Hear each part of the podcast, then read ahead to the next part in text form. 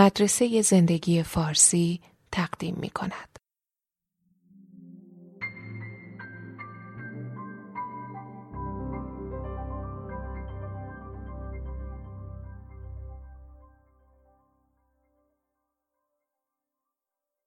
اپیدمی فعلی کووید 19 تناقض عجیب و عمیقی رو برجسته کرده که پیش از اینم وجود داشت ولی شاید تا این حد بارز نبود و بهش توجه نمی‌شد برای اینکه در سیاست های روز هیچ تصمیم گیری استراری رو به دنبال نمی آورد.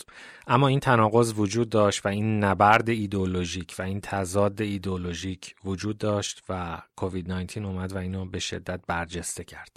و اون تناقض تناقض بین معیشت و سلامته یا تناقض بین اقتصاد و بهداشت.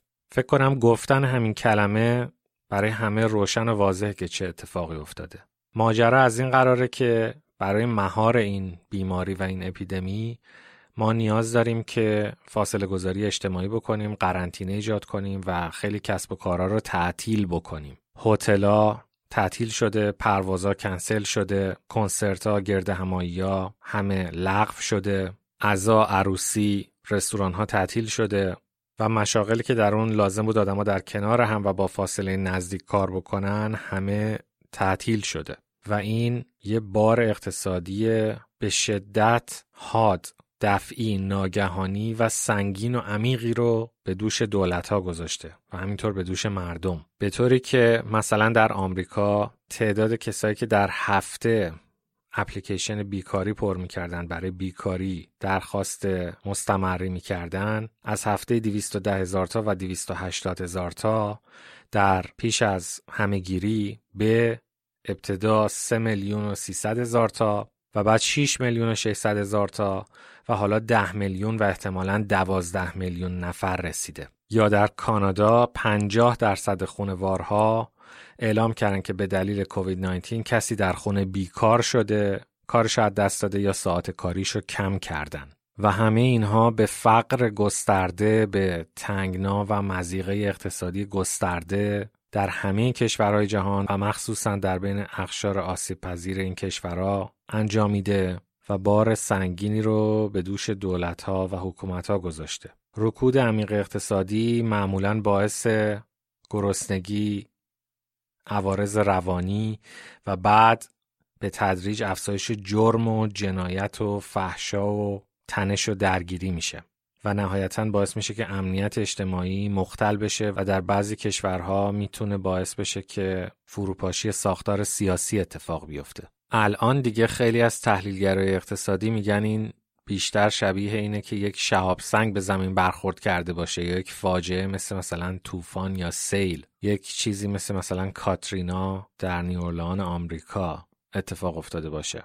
یا یه تشبیه دیگه که میشه کرد از نظر اختلالی که در اقتصاد، سیاست، حکومتداری و امنیت و نظم اجتماعی ایجاد می‌کنه این وضعیت مثل اعتصابات سراسری میمونه. وقتی که دسته های بزرگی از مردم تصمیم می‌گیرن کار نکنن و از رفتن به سر کار تمرد می‌کنن. منتها به این شکل که معمولا در این وقایع یک سنف این کارو می‌کنن مثل اعتصابات شیلی. ولی در پندمی کووید 19 سنوف متعدد و تقریبا همه سنوف تحت تاثیر قرار می‌گیرن. و حالا این سوال بزرگ پیش میاد که آیا ما باید به قرنطینه فاصله گذاری اجتماعی تعطیلی ها ادامه بدیم؟ یا اینکه مشاغل رو باز بذاریم و آزاد بذاریم و تبعاتش رو بپذیریم. و این تناقض از اینجا شکل می‌گیره که دو مدل برای اقتصاد بیشتر وجود نداره. یک مدل که من برای اینکه در ذهن شما به یاد موندنیش بکنم با یه مثال تاریخی ازش حرف می‌زنم. و اون مثالم اینه که در روم باستان کشتی که می ساختن در پایین ترین طبقهش همسط با آب برده ها پارو می زدن. پنجره های وجود داشت که از اون پاروها بیرون می اومدن و برده ها پارو می زدن در زمانی که باد در بادبان ها نمی افتاد کشتی رو پیش می بردن. صدها و هزاران برده در کشتی پارو می زدن. برده ها اونجا همه پاشون زنجیر بود و نمی‌تونستن اعتراضی بکنن یا اعتصابی بکنن. هر برده ای که به دلیل بیماری یا ضعف دیگه نمی‌تونست پارو بزنه زنجیرشو باز می‌کردن در آب مینداختنش تا غرق بشه و جایگزینش می‌کردن یا وضعیت مشابه در ساخت دیوار چین اتفاقی که میافتاد این بود که هر کارگری که در پای دیوار میمرد به دلیل خستگی یا بیماری همونجا بلافاصله در جرز دیوار قرار داده می‌شد و ازش به عنوان ملات و سیمان استفاده می‌شد. این یه مدل اقتصادیه که در اون دستاورد و نتیجه از نیروی کار بسیار بسیار مهمتره و به هر قیمتی کار باید ادامه پیدا کنه و نتیجه حاصل بشه. و نسبتش هم با وضعیتی که پیش اومده اینه که الان هرچی قرنطینه طولانی تر بشه و اقتصاد ضربه بخوره بیقراری و نق زدن به دلیل رکود اقتصادی و کاهش رشد اقتصادی مخصوصا در نظام های سرمایداری بیشتر میشه و اصرارشون برای بازگشت مردم به سر کارم بیشتر میشه. برای اینکه جلوی سقوط آزاد بازار سهام گرفته بشه. برای اینکه رکود اتفاق نیفته نظام سرمایداری چند تا اهرم و چند تا وسیله داره. یکیش اینه که نرخ بهره رو هرچه می‌تونه کاهش بده تا اینکه انگیزه و میل به وام گرفتن و میل به گردش مالی بیشتر بشه که این کار انجام شده و نرخ بهره الان در فدرال رزرو آمریکا تقریبا صفره. کار دیگه ای که میشه کرد اینه که خبرهای خوب رو در مورد درمان برجسته کنن. به زودی واکسنش میاد به زودی درمان میاد. نرخ ابتلا کم شده و غیره. که هرچه زمان بگذره و اینا جواب نده و این خوشبینی کاهش پیدا بکنه این اخبار رسانه‌ای هم اثر بخشیشون کمتر و کمتر میشه. راه دیگه رسانه‌ای کردن و تبلیغ اینه که خب ما با ایمنی گله‌ای به مبارزه با این پندمی میریم که اینم هر بار که کشتار ویروس شدت می‌گیره و افراد متوجه خطرش میشن و نرخ مرگ و میر بالا میره این روایت ضربه می‌خوره و باز فشار افکار عمومی و سیاستمدار مخالف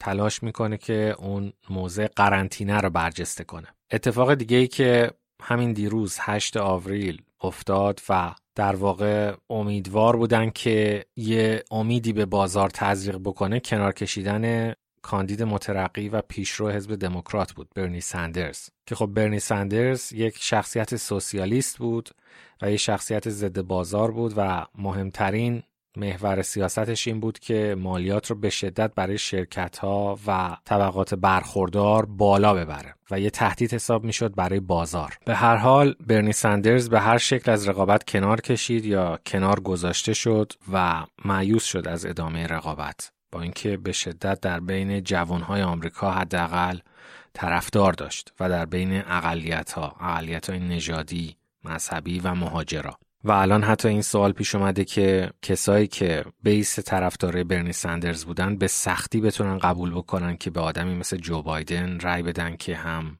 شایعه نجات پرستی در موردش وجود داره هم شایعه زن ستیزی و جنسیت گرایی و هم شایعه حفظ شرایط موجود و عدم ایجاد تغییرات. تغییرات اساسی. و از حالا دارن سعی می‌کنن برنی سندرز رو تحت فشار بذارن که بیس طرفداراشو قانع بکنه که به آدمی مثل جو بایدن رأی بدن. و همینجا این سوال پیش میاد کسایی که طرفدار این تئوری بودن که با این وقایع دونالد ترامپ تضعیف میشه حالا اگر دموکرات ها مثل سال 2016 با یک کاندید نچندان محبوب وارد رقابت بشن همونجور که در سال 2016 هیلاری کلینتون اصلا محبوب نبود در بین رای دهنده ها حالا با یادمی مثل جو بایدن باز هم شانس پیروزی دونالد ترامپ به شدت بالا میره. و این اپیدمی نه تنها به ضربه نزده بلکه از راه از دور خارج کردن آدم پیشروی مثل برنی سندرز و قربانی کردن برنی سندرز به پای بازار و به پای اقتصاد آمریکا به پیروزی دونالد ترامپ منتهی بشه. باز راه دیگه که در این شرایط نظام متکی بر بازار و نظام اقتصادی متکی بر سرمایه پیش روی خودش می‌بینه و داریم عملا می‌بینیم و اجرا میشه در حقیقت حذف یه دسته از بیماران و در واقع پاک کردن صورت مسئله است مثلا در انگلستان این شروع شده که از مردم خواسته میشه که در خانواده ها با پیرها صحبت بکنن که رضایت بدن که اینا آیسیو نرن. و حتی فرمایی پخش شده که این فرما در اون افراد سالمند رضایت میدن که خانوادهشون آمبولانس صدا نکنن در شرایطی که حالشون بد شد. یا در آمریکا به ماموران paramedic که در آمبولانس ها مریض ها رو خدمات اولیه رو در خونه انجام میدن و بعد مریض رو به بیمارستان میارن این اختیار داده شده که تصمیم بگیرن کی رو باید بیارن و کی رو نباید بیارن. و یا چند روز پیش معاون فرماندار تگزاس از پیرها خواست که فداکاری بکنن. یعنی تلویحا رضایت بدن که به بیمارستان نیان و قربانی بشن. و باز همین چند روز پیش توییت دونالد ترامپ بود که گفت این درمان یعنی قرنطینه و فاصله گذاری اجتماعی یه جورایی از خود بیماری بدتره و بدتره معیار از نظر بازار بازار سهام و اقتصاد. و حتی خواسته بود که در تعطیلات ایستر مردم جمع بشن و بیان بیرون و جشن بگیرن و این البته امیدواریش بود. و یا حتی همین دشمنی ترامپ با WHO و اینکه میگه WHO چاینا سنتریک عمل می‌کنه. یعنی نزدیکتر به چین در واقع علت اصلیش اینه که WHO به عنوان یه سازمانی که آبرو و اعتبار جهانی داره داره مرتب روی قرنطینه و فاصله گذاری اجتماعی تاکید می‌کنه و این به هیچ وجه مطلوب نظامی که بر پایه بازار آزاد کار می‌کنه نیست. و این خیلی نکته جالبیه که برخلاف ترس عمومی و چیزی که دامن زده میشه که حکومت ها می‌خوان مردم تو خونه بمونن چون می‌خوان یه جور کودتا برگزار کنن یا تانکا رو بیارن خیابون یا مردم رو سرکوب بکنن دقیقا برعکسش درسته. یعنی در حکومت هایی که به سرمایداری اصرار شدید دارن و اساسا اقتصادشون بر پایه گردش بالای بازار قرار گرفته اینا می‌خوان که مردم برن سر کار و از خواستن چیزی بالاتره و شاید حتی نهایتا مردم رو مجبور کنن که برن سر کار. مثل همون برده که در کشتی پارو می‌زنن و مثل همون کارگرهایی که باید این دیوار رو بسازن اگر بمیرنم به عنوان سیمان و ملات ازشون استفاده میشه. اما جالب اینا روایتی رو دامن می‌زنن که مرتب مردم رو بترسونن از اینکه مثلا با پهباد مردم رو کنترل می‌کنن که نکن از قرنطینه خارج بشن. یا توسط هوش مصنوعی یا توسط الگوریتم ها توسط جی پی اس و تکنولوژی. روایت محبوب یووال هراری و conspiracy theorist معروف دیوید آیک. که تازگی خیلی در لندن شلوغ کرده و مرتب این روایت رو تبلیغ می‌کنه که کووید 19 اصلا دروغ شایعه است توطئه است که حکومت ها می‌خوان مردم رو بچپونن تو خونه ها که بیرون نیان. و یک ساید دیگه تئوری توتهش هم دکل های 5G هستش که چین داره در اروپا کار می‌کنه. اما واقعیت دقیقا برعکس اینه. یعنی حکومت هایی که دلشون برای مردمشون میسوزه و امکانشو دارن و حاضرن از هر چیزی مایه بذارن بیش از همه علاقه دارن که مردم تو خونه بمونن و به هر قیمتی هزینه های مردم رو بدن و جون مردم رو بخرن. و این تفسیر کج و موج از ویران شهر اورولی در واقع روایتی است که خود سرمایدارها تبلیغ می‌کنن. وگرنه در این شرایط مشخصه که به نفع سلامت مردم و جون مردم نیستش که خودشون رو به خطر بندازن. در این میان کشورهای زیادی هم هستند که به خاطر فقر به خاطر تحریم و به خاطر تنگنای اقتصادی هیچ راه و گزینه دیگه باقی نمیمونه. اما در هر صورت بهترین option و option کشورهای برخوردار و کشورهای سلیم از نظر نظام سیاسی اینه که بهداشت و سلامت مردم رو در اولویت قرار بدن. نه اون روایتی که ادعا می‌کنه این یه توطئه است که مردم رو در خونه ها حبس کنن و بعد بیان حکومت نظامی برقرار کنن. اما اگر با پایین آوردن نرخ بهره با تزریق مشوقای اقتصادی با تشویق مردم به شکستن قرنطینه با کنار گذاشتن کاندیداهایی که ضد بازار هستند و طرفدار مالیات بالا برای شرکت ها هستند اگر از مجموعه اینها نشه رکود رو ریورس کرد و نشه اقتصاد رو زنده کرد. اون وقت برای یک نظامی که به سرمایداری خشن اصرار داره در کمال تعجب تنها و تنها راه برون رفت از رکود جنگ ممکنه خیلی از مردم سوال بکنن که جنگ که خودش مشکلی به مشکلات اضافه می‌کنه. چطور می‌تونه راه برون رفته از رکود اقتصادی باشه؟ و وقتی این سوال پیش میاد خوب نگاهی آدم بندازه به این مسئله تاریخی که تقریبا تمام جنگ های آمریکا بعد از جنگ جهانی دوم بعد از یک رکود اقتصادی اتفاق افتاده. جنگ کره، جنگ ویتنام، جنگ اول و دوم خلیج فارس و تنشای خاورمیانه موسوم به بهار عربی. تمام اینها یک به یک بعد از رکودای اتفاق افتاده که خروج ازش به سادگی و با روش های متعارف ممکن نبوده. دلیلش هم این هستش که اولا بعد از یک رکود تنشای ژئوپلیتیک خود به خود بالا میره. همونجور که در یک کشور دزدی و جنایت و فحشا و زورگیری بیشتر میشه در بین کشورها هم بعد از یک رکود اقتصادی تنش ژئوپلیتیک بالا میره. دوم اینکه جنگ به طور اتوماتیک GDP رو بالا می‌بره. برای اینکه در GDP تعریف نشده که تولید ناخالص ملی چه تولیدیه تولید چه چیزیه. می‌تونه تولید سلاح باشه. و بعد یک عامل خوب انحراف افکار عمومیه یعنی انتظارات رو به شدت پایین میاره. شما در یک قرنطینه بهداشتی بهترین راهی که می‌تونید مردم را از خونه بیرون بکشید و شرایطی اورژانسی تر از خود بیماری و ویروس ایجاد کنید جنگ و در جنگ صلاح نیست و قابل قبول نیست که کسی در خونه بمونه و برای ملتش به دفاع برنخیزه. اون حس ناامیدی رو از بین می‌بره و از نظر روانشناختی یه حس وحدت ملی و یک شور ایجاد می‌کنه. جوونهایی که کار ندارن رو میشه صورت مسئلهشون رو پاک کرد به این شکل که برن و در میدون جنگ بمیرن. و بلا استثنا بعد از شروع جنگ بازار سهام رشد می‌کنه. گویا یک پالس دوپامین و یک پالس آدرنالین به جامعه تزریق میشه و یک نوع خوشبینی و یک شور و حرارت اگر نگیم حتی خوشبینی در اجتماع به وجود میاد که اون اثر روانی رکود رو خونسا می‌کنه از طرفی پوشش خوبیه برای دولت مردا و سیاستمدارای ناموفق و نامحبوب و شانس انتخاب مجددشون رو بیشتر می‌کنه و می‌تونه اختیارات بیشتری به رئیس جمهور بده و و بگیر و ببندها و شرایط اضطراری رو بهتر توجیه بکنه. خب این پله پله راه هایی بود که یک نظام سرمایداری برای حفظ خودش و برای حفظ بازار و برای خروج از رکود و برون رفت از بحران بهداشتی و سلامت می‌تونه داشته باشه. اما در سر دیگه طیف به همین اندازه اقراقامیز و به همین اندازه رادیکال چه اتفاقی ممکنه بیفته و چه راه و چه برون رفتی وجود داره در یک بحران سلامتی و بهداشتی راه دوم اینه که بگیم همه مردم به صورت نامحدود تو خونه بمونن.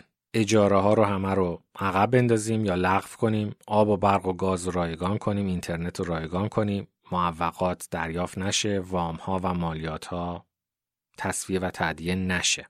و علاوه بر اون بیایم یک مبلغ مستمری هم به افراد و خانوارها بپردازیم. چیزی که مدتی بود در جامعه جهانی و در کشورهای مثل فنلاند و سوئد بحثش بود و به صورت پایلوت اجرا هم شد. بهش میگن Universal Basic Income یعنی درآمد پایه عمومی یا جهانی. و اقتصاددانهای چپ اقتصاددانهای سوسیالیست طرفدارش هستن و میگن که این باعث میشه که یک درجه آزادی به مردم داده بشه که بتونن در دوران بزرگسالی تحصیل کنن به کارگاههایی برن ورکشاپ هایی برن چیزی یاد بگیرن و بتونن این آزادی رو داشته باشن که شغلشون عوض کنن مسافرتی برن. یا اگر یک امرجنسی یک شرط اضطراری بهداشتی یک مشکلی برای خانواده به وجود اومد این پول رو خرج اونجا بکنن.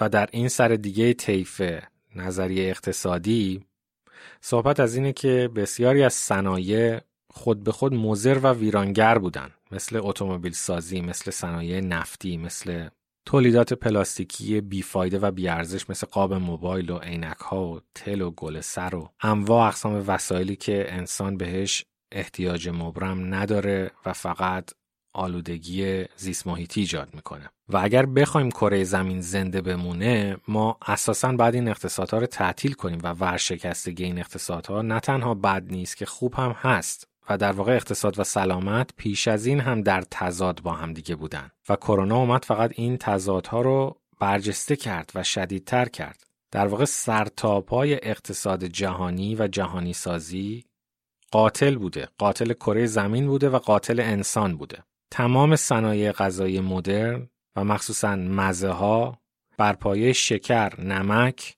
الکل و مواد سرطانزا بنا شدن که هیچ یک برای انسان مفید نیستن.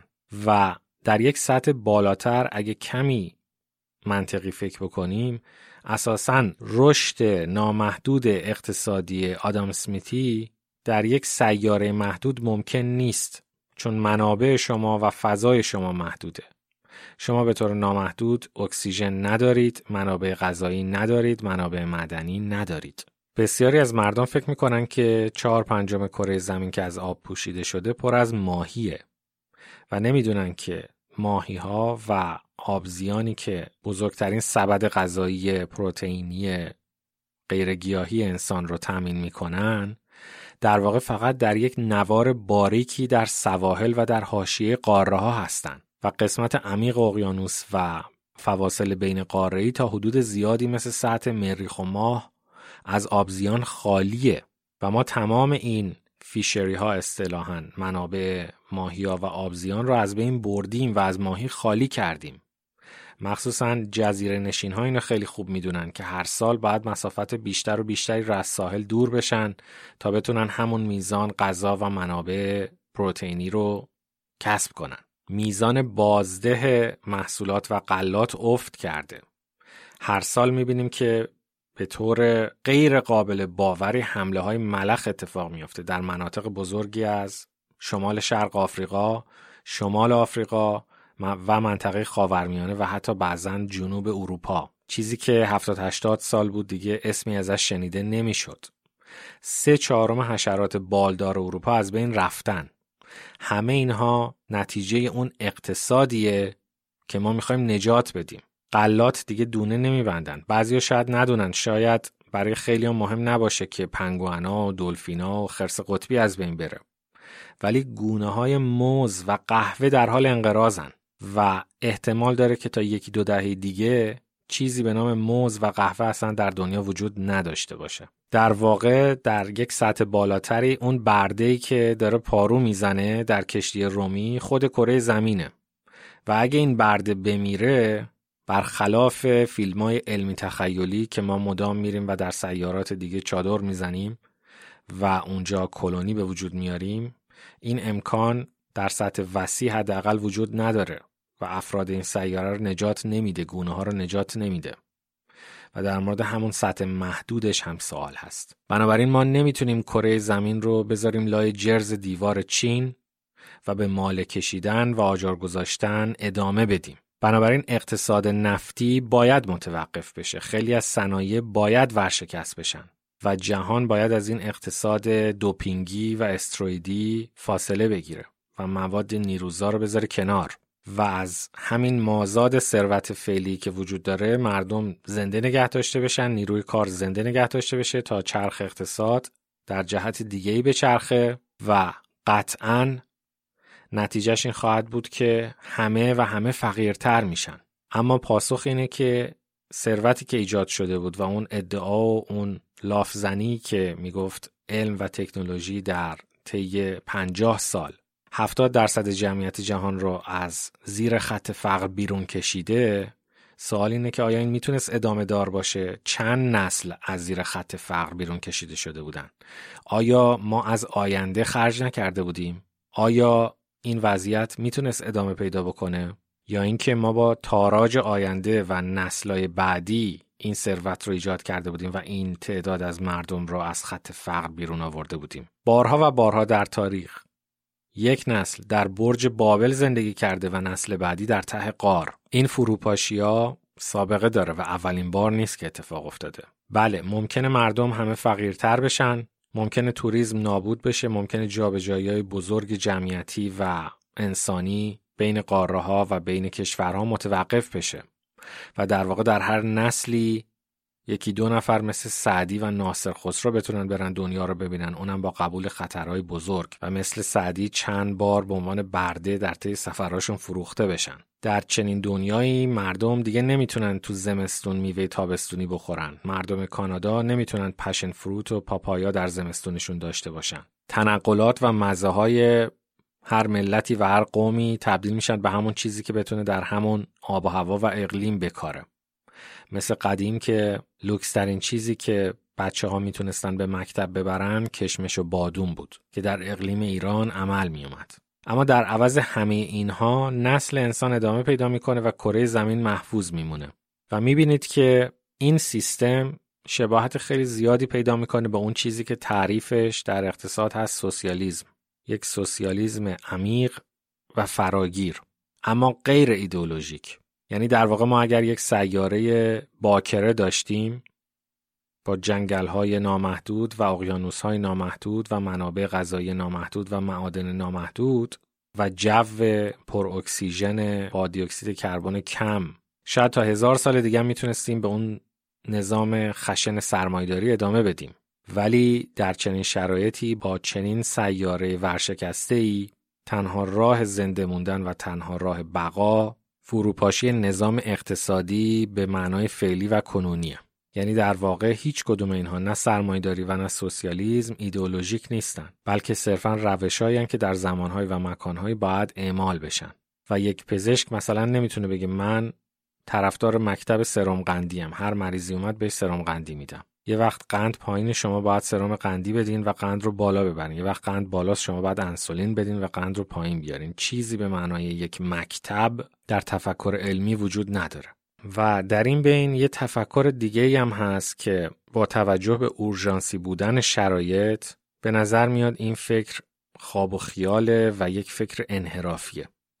اونم ایمان افیونی به علم و تکنولوژیه و طبق این نظر ما همه اینا رو رفع می‌کنیم. ما واکسن رو درست می‌کنیم دارو رو درست می‌کنیم کرونا رو شکست میدیم به موقع و بعد به وسیله انرژی های جایگزین بدون هیچ گلیچ و بدون هیچ دستاندازی اقتصاد رو از اقتصاد نفتی می‌بریم رو اقتصاد پاک و بعد تمام این پلاستیک هایی که تولید کردیم و میلیون ها تن پلاستیکی که در اقیانوس ها خالی کردیم همه اینها رو بازیافت می‌کنیم. تبدیل به اکسیژن می‌کنیم و همه چیز رو مثل دسته گل به نسل بعدی تحویل میدیم.